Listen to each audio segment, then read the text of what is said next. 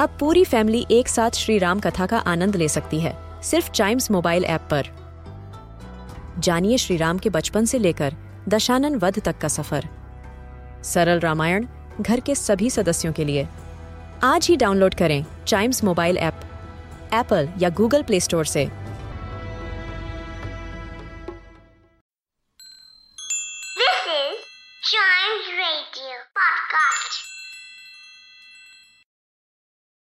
കടലിലെ രാക്ഷസൻ. എഴുതിയിരിക്കുന്നത് എബി ഫിലിപ്സ് വോക്കർ. വളരെ കാലം മുന്നേ സമുദ്രത്തിലെ പാറകൾ നിറഞ്ഞ ഒരു ദ്വീപിൽ ഒരു കടൽ രാക്ഷസൻ ജീവിച്ചിരുന്നു. അവന്റെ തല വളരെ വലുതായിരുന്നു.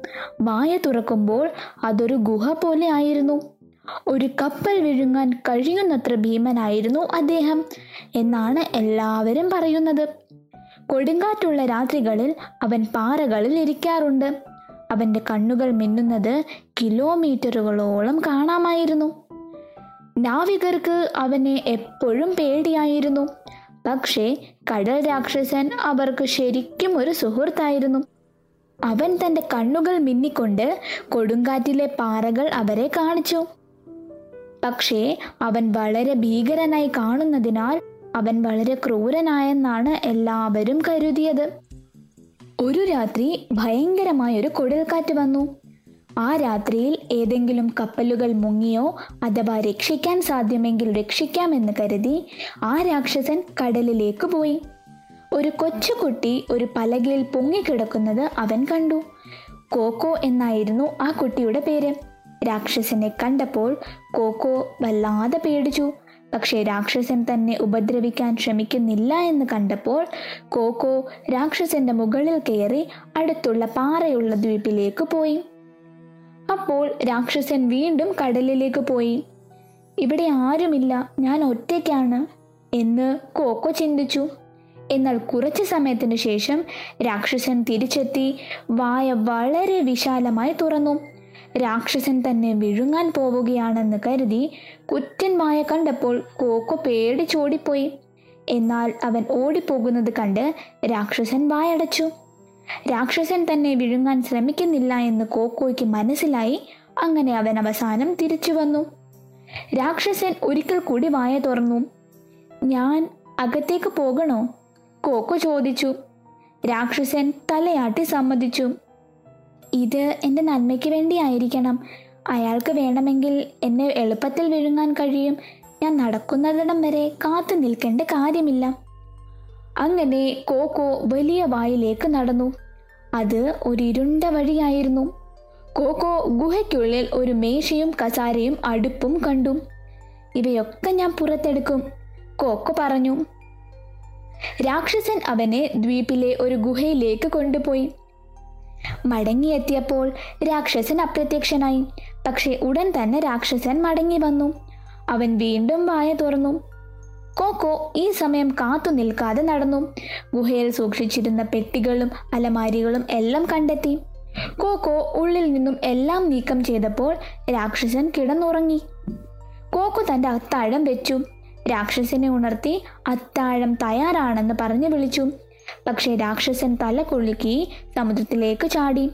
വായിൽ നിറയെ മീനുമായി വേഗം തിരിച്ചു വന്നു. മുങ്ങിപ്പോയ കപ്പലിൽ തനിക്കായി എല്ലാ സാധനങ്ങളും രാക്ഷസൻ കൊണ്ടുവന്നതാണെന്ന് കോക്കോയ്ക്ക് അറിഞ്ഞു. കോക്കോ ഇനി അവനെ പേടിക്കില്ല. രാക്ഷസൻ അവനോട് സംസാരിക്കാൻ ആഗ്രഹിച്ചു. ഇയാൾക്ക് എന്നെ പോലെ സംസാരിക്കാൻ കഴിഞ്ഞിരുന്നെങ്കിൽ എന്ന് ഞാൻ ആഗ്രഹിക്കുന്നു കോക്കോ പറഞ്ഞു. എനിക്ക് കഴിയും. ഇതുവരെ ആരും അങ്ങനെ ആഗ്രഹിച്ചിട്ടില്ല. ഒരു പഴയ മന്ത്രവാദി എന്നെ രാക്ഷസനാക്കി മാറ്റി. ആർക്കും എന്നെ സമീപിക്കാൻ കഴിയാത്ത ഈ ദ്വീപിൽ ഞാൻ ഒറ്റയ്ക്കാണ്.